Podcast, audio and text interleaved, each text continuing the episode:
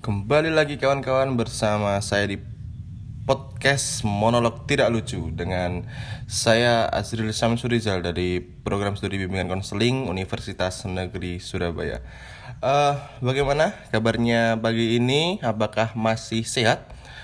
Apakah sudah merasakan uh, kebosanan di rumah? Ya, jadi ini adalah podcast pertama saya. Judulnya Monolog Tidak Lucu. Memang tidak lucu, ya. Uh, jadi mohon maaf apabila teman-teman apabila nanti dalam isinya terlalu kaku dan lain sebagainya. Mohon maaf karena memang ini adalah podcast pertama saya. Jadi mohon dimaklumi. Nah, hari ini saya akan membahas tips-tips dikala corona melanda yang bahkan pemerintah pun belum memikirkan hal ini. Oh, susah ini. Jokowi dengerin podcast ini, saya diangkat staf sus. Ikut-ikutan skandal. Waduh. Ya. Uh, bagaimana kabarnya teman-teman? Masih stay safe di rumah, masih di rumah aja. Dan kalau bisa memang sampai pemerintah memutuskan kapan bisa uh, mulai berkurang virus ini, kapan bisa mulai berhenti virus ini, tetap mohon di rumah aja. Tetap jangan keluar-keluar, jangan menambah siklus penyebaran covid sembilan belas. Saya tahu rata-rata yang mendengarkan podcast ini adalah pemuda. Kalian tidak, memang tidak terlalu berisiko untuk kalian. Tetapi kalian bisa membawa virus ini ke orang-orang yang usianya di atas empat puluh tahun. Jadi ya kalian tidak kena, tapi orang lain yang mati. Waduh. Ya, pokoknya itu.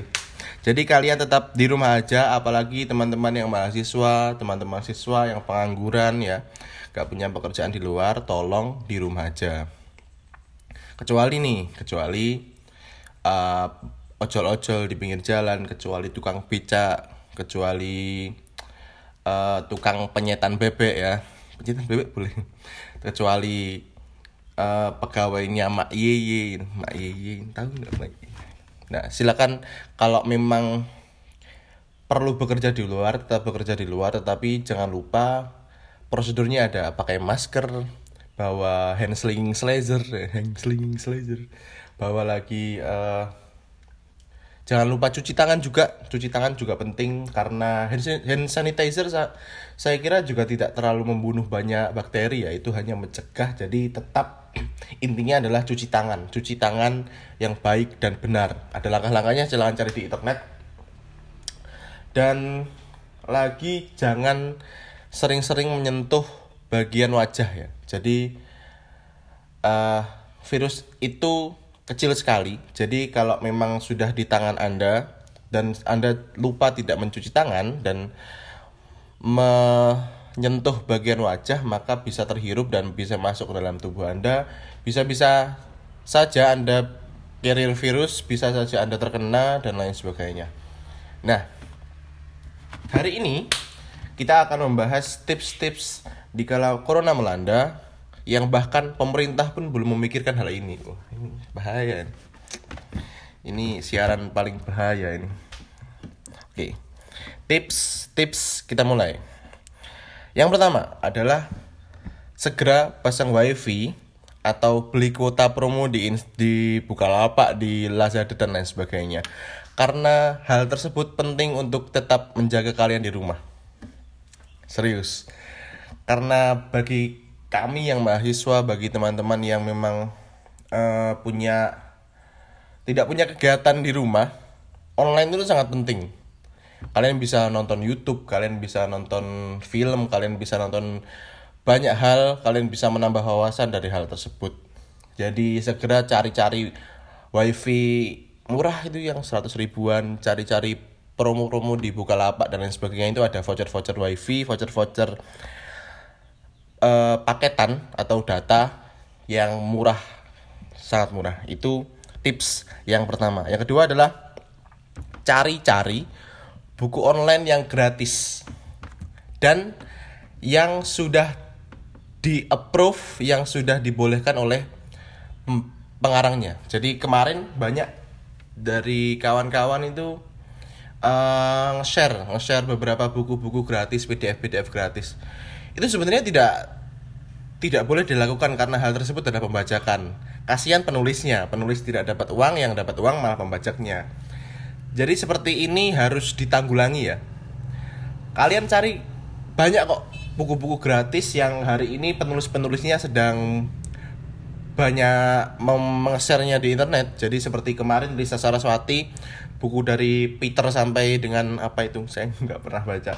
Intinya di situ silakan cari sebanyak-banyaknya dan baca sebanyak-banyaknya karena ini adalah kesempatan kalian, waktu yang sangat longgar buat kalian menambah wawasan dan menambah keterampilan. Intinya adalah di situ.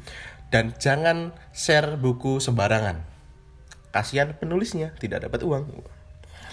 Nomor selanjutnya, sering-sering buka video-video lucu di Instagram atau di YouTube-YouTube yang lucu. Intinya adalah di situ, lucu. Jadi, jangan terlalu menganggap corona ini adalah wabah yang uh, membuat Anda stres, jangan.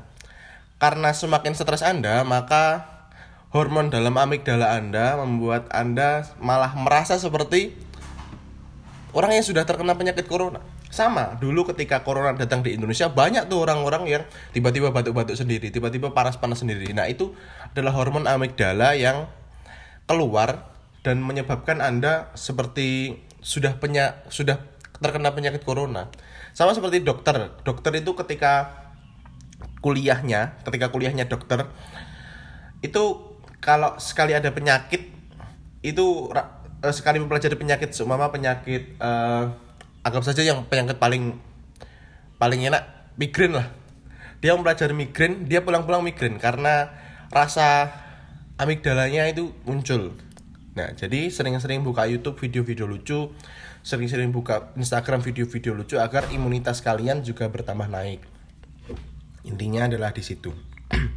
Yang selanjutnya adalah hindari berita-berita hoax yang tersebar di Instagram, terutama yang paling banyak nih ya, grup-grup keluarga. Waduh, ini yang paling banyak, yang isinya om-om ya, om, tante.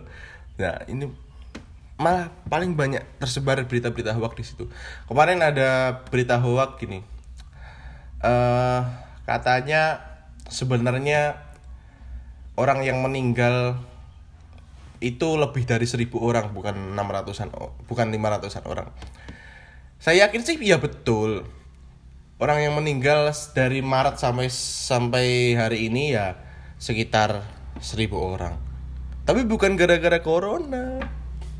Bukan corona. Bisa saja karena kencing manis, karena kebakaran, karena kecelakaan. Jadi yang memang data khusus corona memang ya yang selalu disampaikan setiap sore, setiap jam tiga. Hindari berita-berita hoax. Jadi kalian harus bisa memilah dan memilih mana berita yang baik, mana berita yang hoax.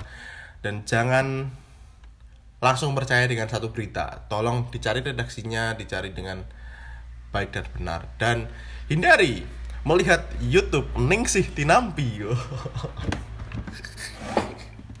Waduh, waduh, Ningsih Tinampi sudah menemukan obat corona. Oke, itu tidak usah terlalu dalam ya.